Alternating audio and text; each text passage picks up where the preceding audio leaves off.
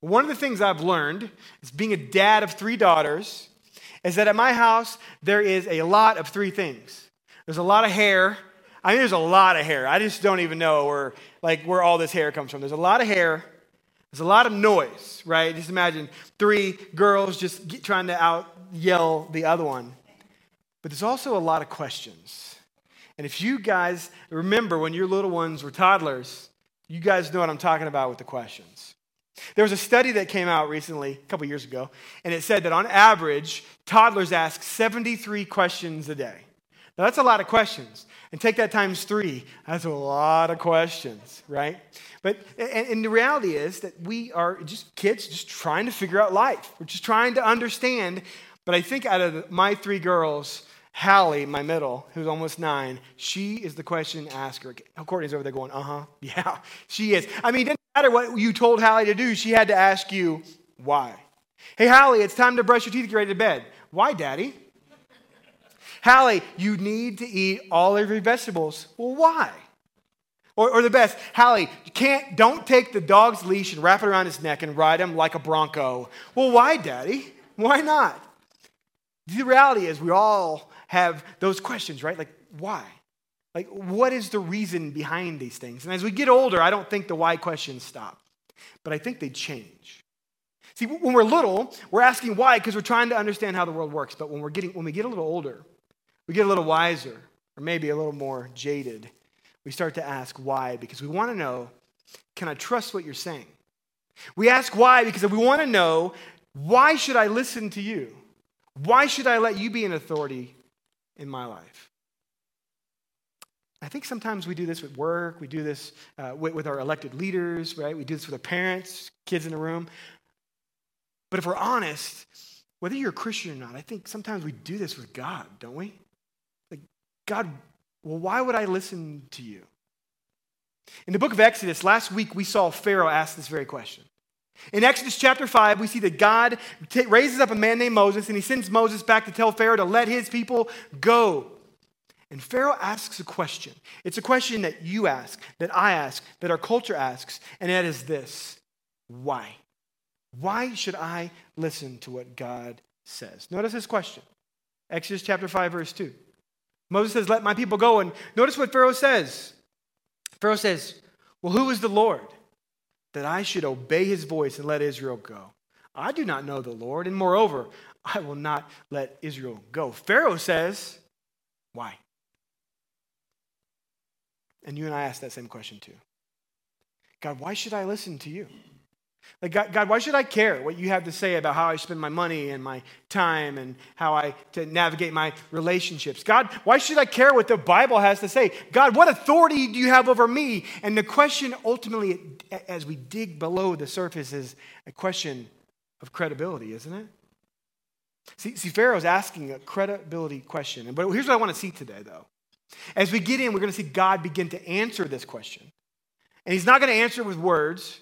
He's not going to do what we as parents often do, because I said so, right? We're not going to get it because I said so from God. What we're going to get from God instead is a demonstration of God's power as we look at what we know as the 10 plagues in the book of Exodus. But here's what I want you guys to do. I don't want to just look at these things as like these historical things that we're trying to figure out or, you know, trying to understand around this idea of like what is going on with the plagues. I want us to dig in deeper and I want us to understand why God sent those plagues. Because God was teaching something to Pharaoh, to Egypt, but also, very importantly, He was teaching something to His people. He's teaching something to Israel. As He's preparing them for what's going to be the greatest rescue effort of all time, God has a lesson to teach them first. And I think as we lean into this, we're going to see God has a lesson for you and me as well. So if you have your Bibles, I want you to look with me here in Exodus chapter 7.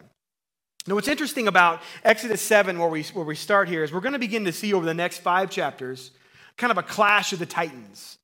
You're going to see God versus Moses, or God versus Pharaoh.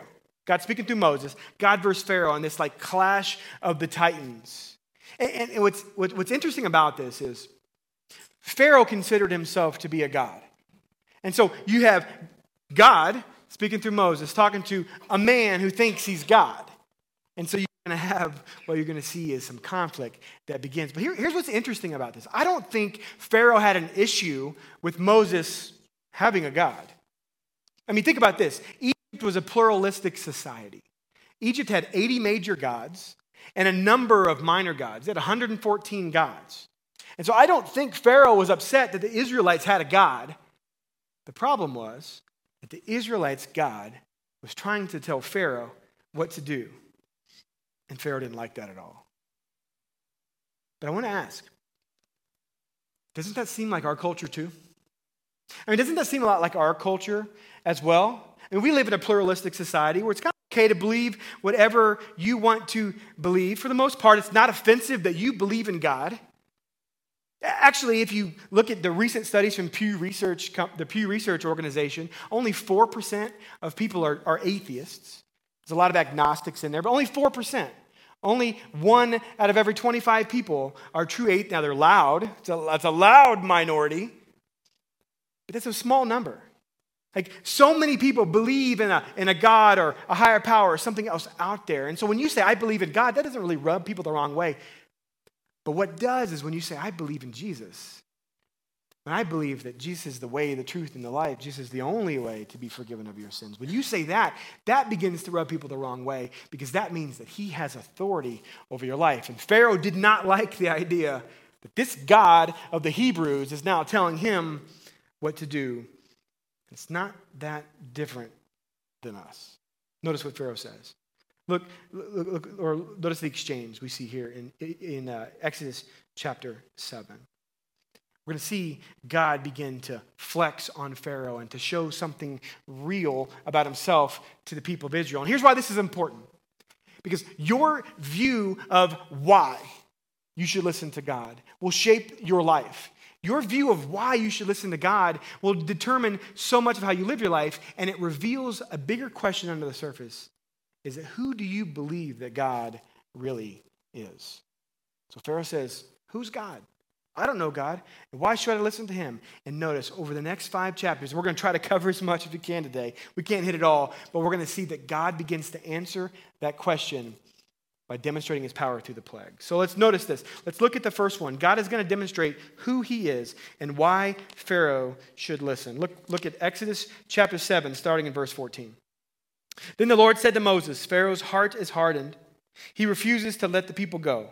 Go to Pharaoh in the morning as he's going out to the water, stand on the bank of the Nile to meet him, and take in your hand the staff that turned into a serpent. If you guys remember last week, that was one of the, the miracles that God used as Moses, his stick, his staff turned into a, a snake, and then it turned back into a staff. So he says, Go out there and take that staff that turned into a serpent, and you shall say to him, to Pharaoh, The Lord, the God of the Hebrews, sent me to you, saying, Let my people go, that they may serve me in the wilderness. But so far, you have not obeyed. Verse 17 Thus says the Lord, By this you shall know that I am the Lord. Behold, with the staff that is in my hand, I will strike the water that is in the Nile, and it shall turn into blood. The fish in the Nile shall die, and the Nile will stink, and the Egyptians will grow weary of drinking water from the Nile.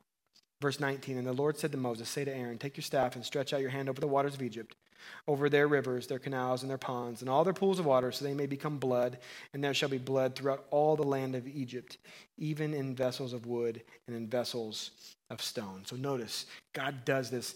Moses and Aaron, they, they go, they in the sight of Pharaoh, they, they lift up the staff, they strike the water of the Nile, and the entire place turns to blood. Now look at verse 21. Verse 21 And the fish in the Nile died, and the Nile stank. So the Egyptians could not drink water from the Nile. There was blood throughout all the land of Egypt. This is the first plague. God says, You want to know who I am? You want to know who I am, that why you should obey? Well, instead of me just giving you a discourse on why you should listen, instead, let me show you. And God begins to show his power by striking the center of life for the Egyptians. The Nile was the center of life. It was where commerce, it was where economy flowed from. It was the, the flooding of the Nile was what led to their being able to grow their crops. I mean, the, the Nile was the center hub of life. And the Egyptians, they worshiped a, the god of the Nile. And the god's name, interestingly, is happy. Isn't that interesting? The name of the Egyptian god over uh, the, the Nile, if we translate to English, it's happy. And this is a picture of Happy. The ha- Happy what was the, the god of the Nile, and they believed if they could earn Happy's favor, then Happy would, would bless them with fullness, with, with, the fullness of life. And, and that Happy would give them everything they needed. So notice, what does God do? The very first thing, God doesn't say, well, here, here's why you should trust me. Let me give you a, some theological reasons. God instead says, let me show you. And he attacks the thing that they trust most for life. And that's the source of, of, of life to bring them fullness. You know, there's a commercial like that a few years ago. Some of you might remember. It was of the new Cadillac ELR. And it came out during the Olympics. And, and the commercial was a few years ago, and the commercial was basically bagging on the rest of the world for not working as hard as Americans work. And so it, the, the, commercial was all about just how good Americans are because we work so hard. And, and here's a quote from the commercial it said that you, you work hard, you create your own luck, and you have to believe that anything is possible. Of course, like Cadillac had to back this off because they basically called the rest of the world lazy. But I think what Cadillac was doing was getting at something that we all believe, that we all fall into, that fullness of life comes from the things of this world. Like we have this inner tension that screams like just work hard, just make more money, just have more stuff and you will finally feel full. Like this is the picture of fullness that we have in life and you and I we see this in our own lives. When God attacked the Nile, when God turned the Nile to blood, what he was showing to Pharaoh and to Egypt, they have built their lives on something false, something that can't provide the fullness of life that we desire. Now, now you might not be building your life on the God of the Nile. I hope you're not, by the way. But you, we, as people, aren't worshiping some false God like Egypt might have been. But you know what we are doing? Is we're worshiping the things around us, like our careers, in our bank accounts and our new stuff in our relationship and we think if we can just get married and get a little money in my pocket then everything's going to be fine and i'm going to feel full. And then it's on to the next thing and it's on to the next thing. Isn't that just like believing in something like this? God's trying to tear down these pictures of idols in our minds these things that we believe are going to make us feel full God, the first thing he does in the plague is he strikes Egypt. He strikes the Nile and he says, Look, this thing that you've been putting your hope and heart in, this isn't real. You've believed and bought into a lie. Now, you might hear that and you might think, yeah, but what about all my friends that don't go to church? What about all my friends who seem to be successful at work and happy and having fun vacations and they're not going to church? They're not waking up on Sunday mornings. They're sleeping in. They're giving into whatever they want. It seems to me like they're living a great life. You ever felt that way before? Like, man, I get up on Sunday morning, go to church, I go to Bible study, I'm in life group, I'm serving, I'm, I'm giving my heart to these things, but yet I see my friend over here and he's doing whatever he wants, and man, he seems like he's living the good life. And I do think there are some common mercies that God gives us. I mean, God gives everybody beautiful sunsets and beautiful sunrises. God gives everybody mountains to climb and rivers to kayak. God gives everybody steaks to eat and wine to drink. But the difference is there's a fullness that you can never experience unless you've truly experienced the saving grace of Jesus Christ.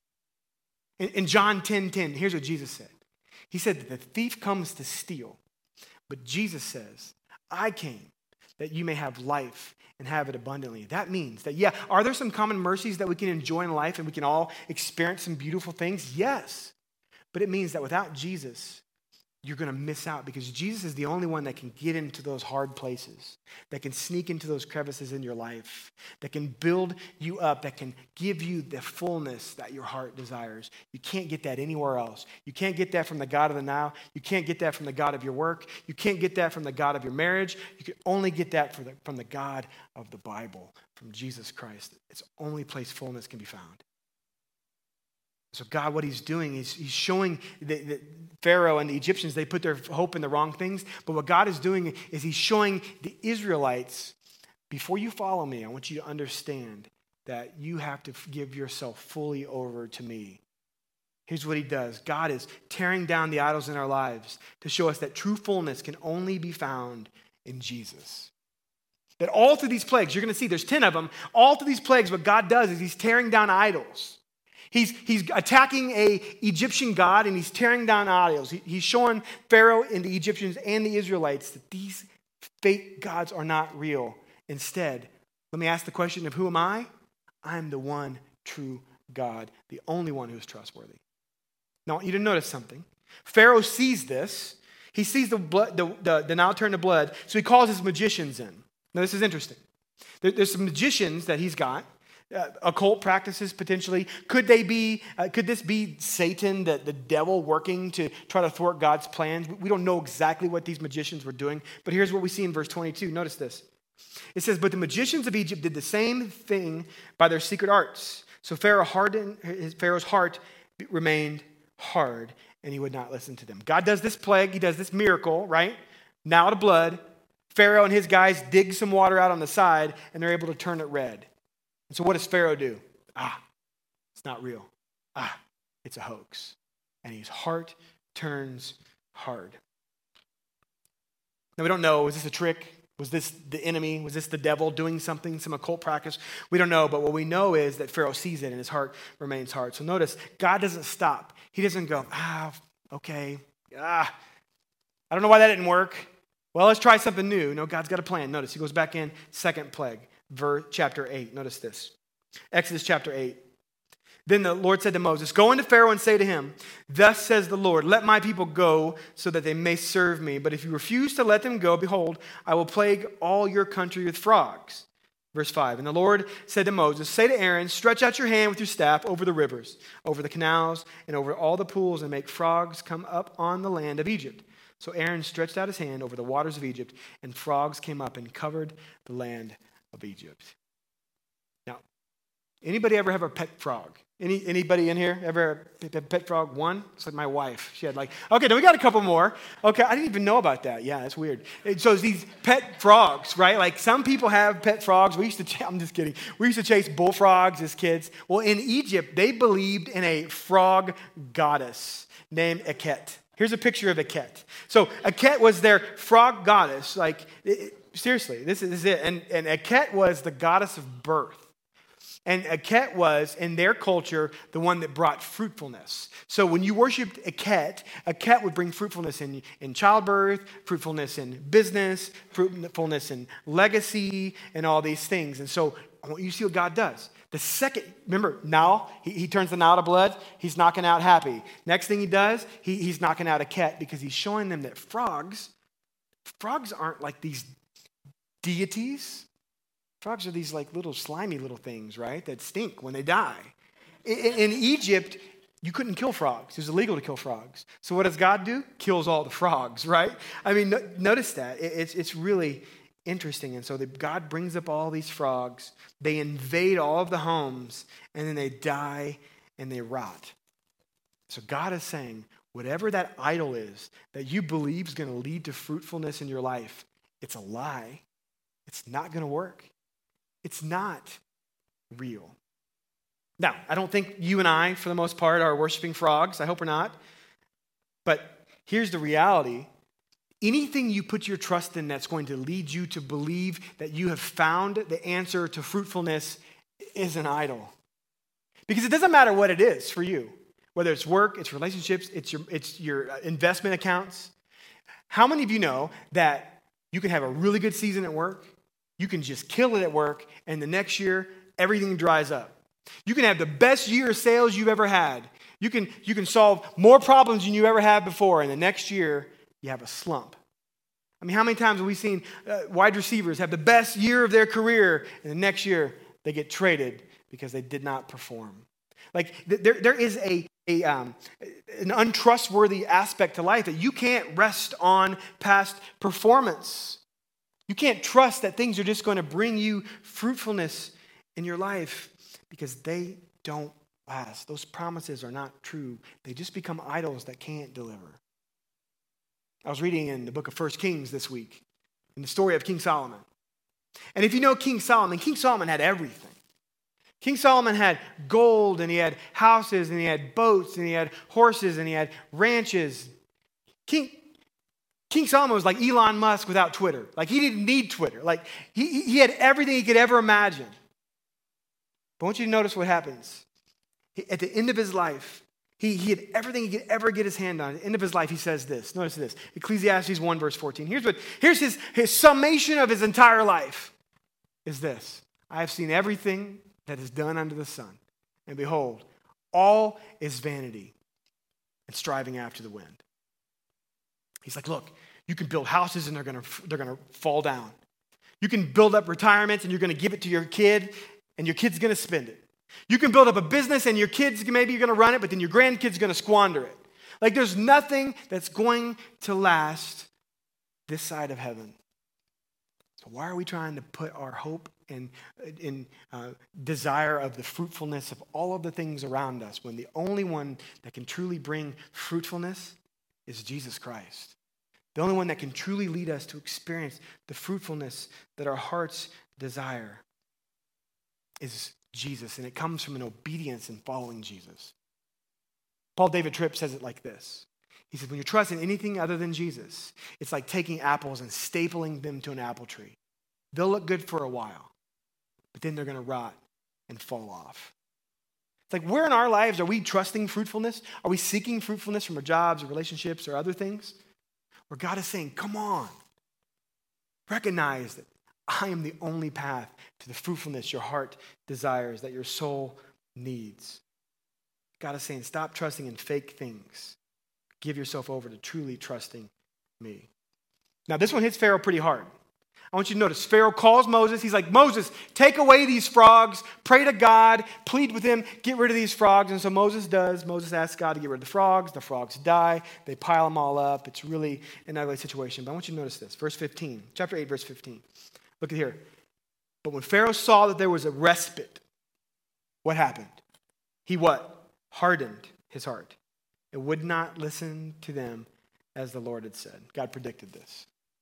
Don't miss this. One of the ways that God moves so often in our lives is through what we can call severe mercies. Like sometimes God wakes us up to our need. He wakes us up to uh, the fact that we've been trusting the wrong things. And maybe it's, it's a health situation, or we get fired from a job, or it's a, a you know, a really difficult challenge with suffering or hardship. And God wakes us up to our need. And before that, we were thought we were doing pretty good, but now everything's just been changed. And now we're finally aware, like, God, I need you. Like, God, you're right. I've been trusting in the wrong thing. And so, what do we do? Well, we dive in. We get really fired up about church. We start going to church. We start buying books. We start really uh, going to Bible studies, start reading more and more about God. But then things get better. Things get better at work. Things get better with my health. And what happens? We get a respite. And so often in a respite, we forget what God has done. And we end up falling back into the old trap that we did before. This is what happened to Pharaoh, and God is trying to warn us. This is what can so often happen to us. But thankfully, God loves us too much to leave us that way. So look what he does. In verse, uh, chapter 8, verse 16, he sends the third plague. Now, this is an interesting plague. Notice this. Then the Lord said to Moses, Say to Aaron, stretch out your staff and strike the dust of the earth so that it may become gnats in all the land of Egypt. And they did. So Aaron stretched out his hand with his staff and struck the dust of the earth, and there were gnats on man and beast. All the dust of the earth became gnats in all the land of Egypt. The magicians tried their secret arts to produce gnats, but they could not. So there were gnats on the beast. And notice what the magicians say. The magicians say, This is the finger of God. Now, notice this. God didn't send the gnats because he was like, oh, the frogs didn't work, so ah, Let's just send gnats, I guess, right? Like God had a purpose. Every time God sends a plague, he has a purpose for this. God is systematically dismantling these Egyptians' gods. This is the third one he's done at this point. One by one, he's showing the Egyptians, Pharaoh, and the Israelites that they aren't real, that, that they are just false idols. Now, the, the gnats would have been an assault against the Hebrew god Geb. If you guys remember back in um, when we were in our Genesis series, we talked a little bit about Geb. Geb was the God of the earth. And so the God of the earth was the God that brought comfort into your life. And so God is saying, Geb, he's not real. Geb is just an idol, just somebody that's made up. Now, think about this. Imagine you're an Israelite and you're growing up in Egypt and you're in slavery and you look over and you see these, these, Hebrew, um, sorry, these Egyptians. And these Egyptians are all living the good life, right? I mean, like if you have ever watched any like Discovery Channel shows on Egypt, like they're like sitting in like tiki huts just chilling, right? Drinking mimosas, like relaxing all the day while people, like the Israelites are fanning them and they're just eating grapes. Like it looks like a great life, doesn't it? Like this is always at the beach, minus the ocean. But it's, you know, it's always just relaxing. They always got nice tans, good haircuts. Like they just look like it's a good life. Now, if you're an Israelite and you see that, what are you going to think? They've got it figured out, right? Like I, I wish I could be like them. And the Israelites, they probably, they probably still believed in Yahweh, the God of Abraham and Isaac, Jacob, and Joseph. But I would probably guess that they worshiped these Egyptian gods too. They saw these Egyptian gods were the ones that were delivering and providing, and so they worshiped them too. See, notice what God is doing. God sends the gnats to show it doesn't matter what earthly comforts you have, you can't truly find the comfort of your soul unless you find it in the creator of your soul. I don't know about you guys. I grew up in Missouri. And there's about 10 days a year in Missouri that you could actually go out on your back porch, the really nice porch. You, pay, you, know, you, you, you, put up all kinds of pretty decorations and light, Christmas lights and all that kind of stuff. And you got your barbecue grill out there. You can only go out there about 10 days a year without gnats eating you alive. You guys know what I'm talking about? Anybody from the Midwest or Texas or Kansas? You guys know what I mean, right? Like, oh, it's so nice outside. In like three minutes, you come in later, you got mosquito bites and gnats are all over you, and you swallowed like 50 of them. Like you could have a beautiful house, a beautiful patio, the best Traeger grill. Doesn't matter if you can't go use it if you're covered in gnats. I think God is revealing to us you can have all of the earthly comforts you want, but it's not going to give you the comfort that you need in your soul. The gnats expose that no amount of stuff brings comfort for our souls. Some of you might remember an interview back in 05 with Tom Brady. CBS interviewed Tom Brady. He had just won his third Super Bowl. And they sat down with Tom Brady and they're like, Tom, tell us what, how, how great life is for you. And Tom said, You know, I was sitting in my hotel room and I thought, after winning my third Super Bowl, is this all life really is about? Is this all there really is?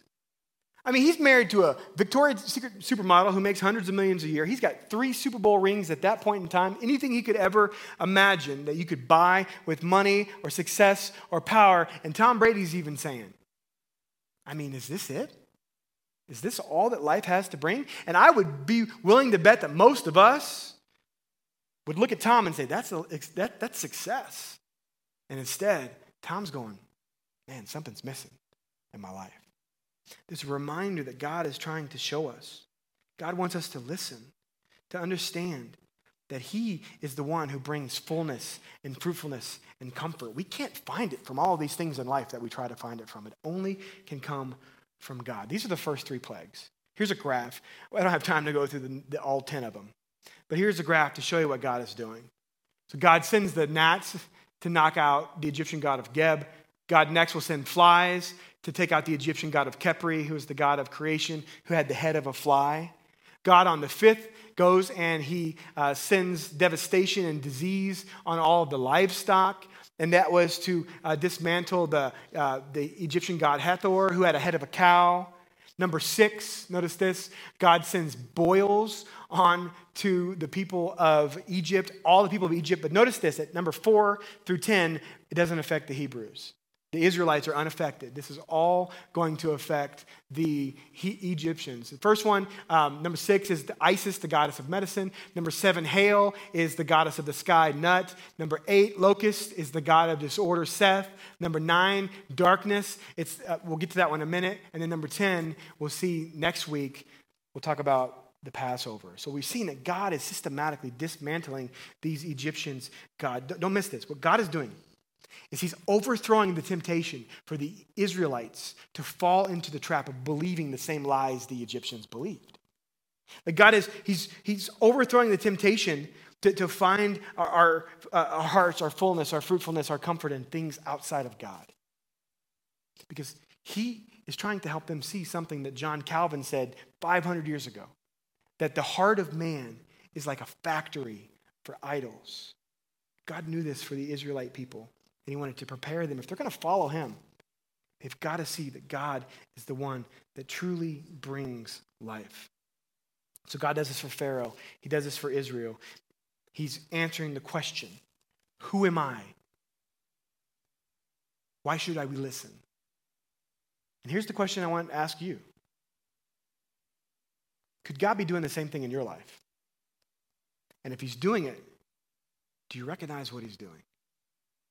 God may not be sending a plague. Hopefully, He's not sending a plague. But God may be allowing some things to happen to help you ask that question What idols, what false things, what lies have I allowed to get in the way where I start to believe that that is where I find fullness and fruitfulness and comfort rather than God Himself? Now, I want you to notice something here as we get close to closing. There's a, there's a pattern that's happening here. There's a pattern that's happening with, with the hardening of Pharaoh's heart. I want, you to notice this. I got another graph. Let me throw that same graph back up. Notice this on this graph. Notice that Pharaoh's heart is hardened at every turn. Notice the first one. The first five, we see that Pharaoh's heart is hardened. Pharaoh hardened his own heart, the first two. This third and, uh, and, and, fifth one, his heart was hard. We, we think by translation, what it's saying is that Pharaoh, again, his heart was hard because of what happened. But notice this change. Let's flip, flip to the next graph. Notice this. With the sixth, with the sixth plague, you see that God hardens Pharaoh's heart. Why? See, that's, that's tough to get our mind wrapped around. Why would God harden Pharaoh's heart? You see, he hardens Pharaoh's heart with the boils.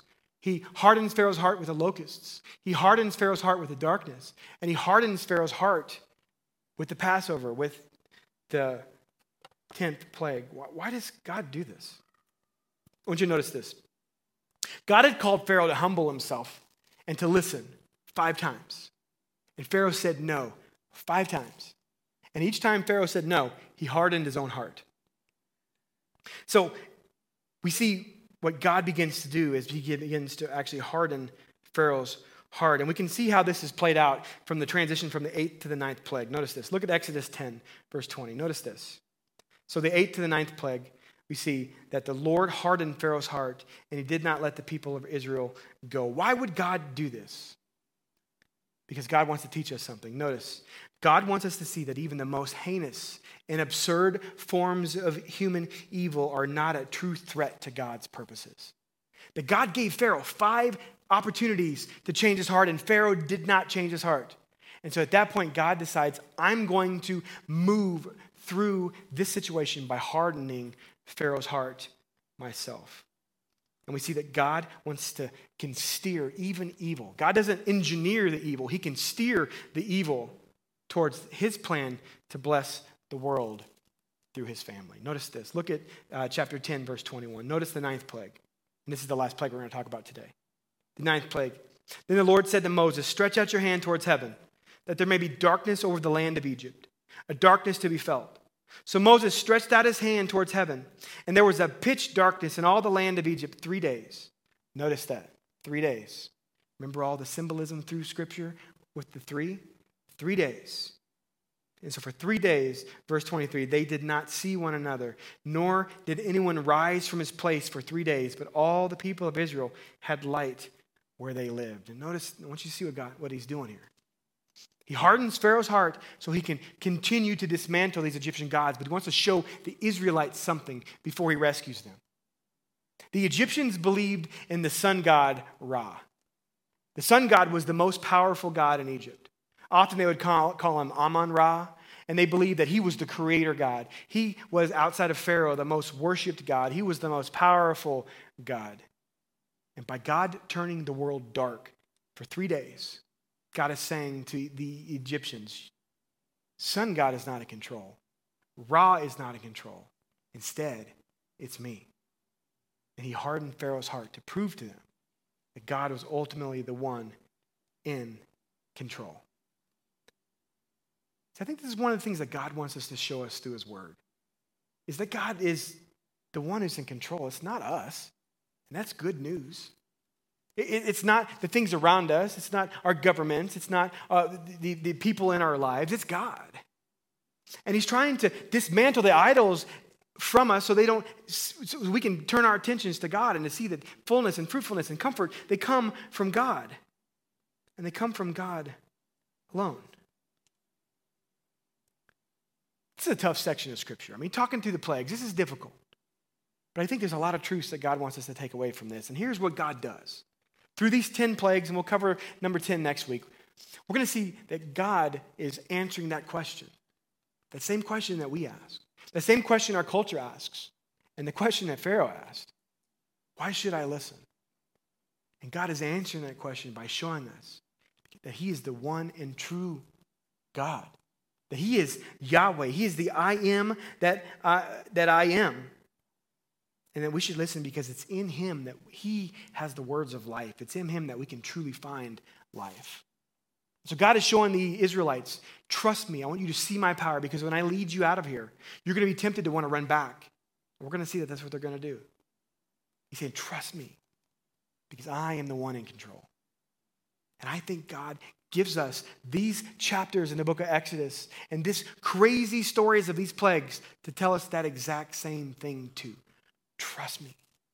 I'm in control. Stop believing in the false stuff that culture and the world and our own fickle hearts want to fall for, but believe that it only, you can only find life in me.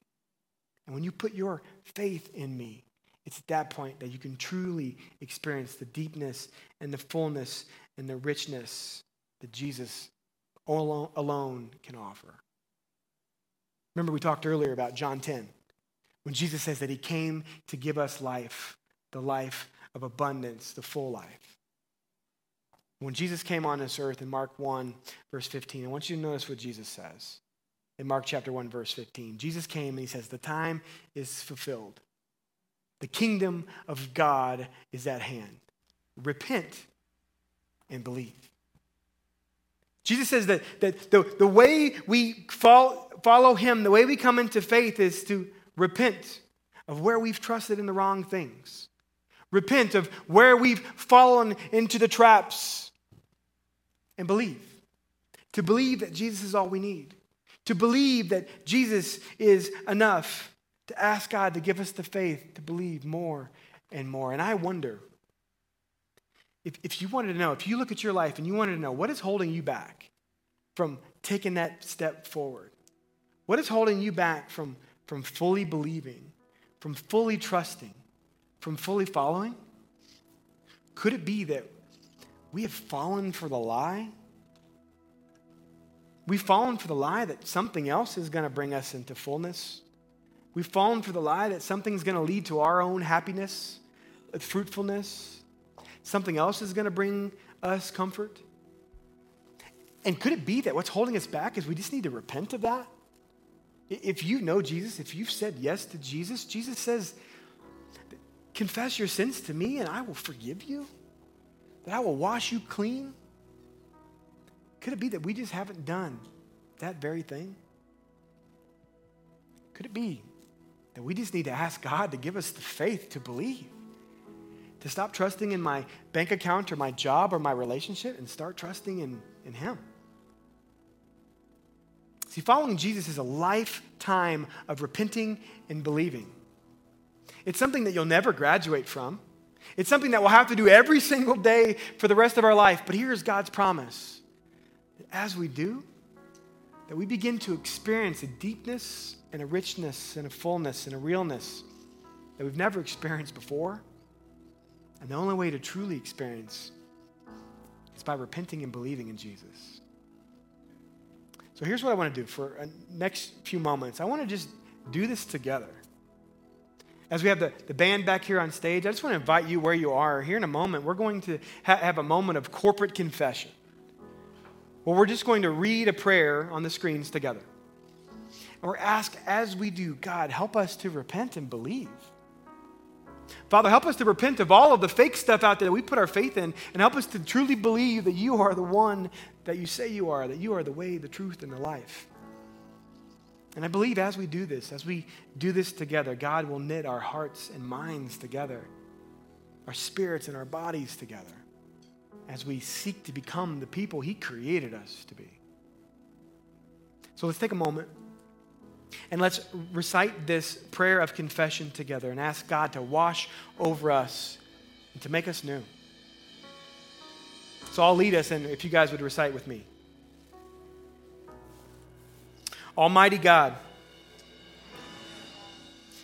we are sinners. Your word in our hearts confirm that to us. We have done things that you have forbidden,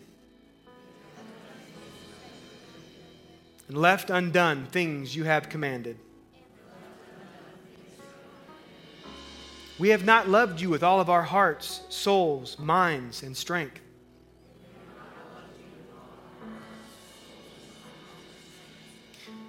We have not loved our neighbors as ourselves. As judge of the whole earth, you would be just to condemn us. Yet in your love, you sent Christ to bear the guilt of our sin and suffer our punishment.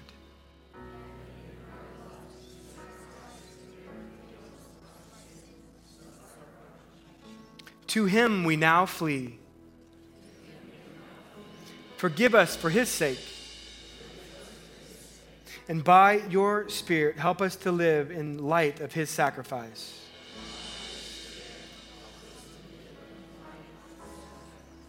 Lives worthy of your name. Judge us not according to our work, but according to your mercy in Jesus Christ. For in him we hope. And in him we come before you this day. Amen.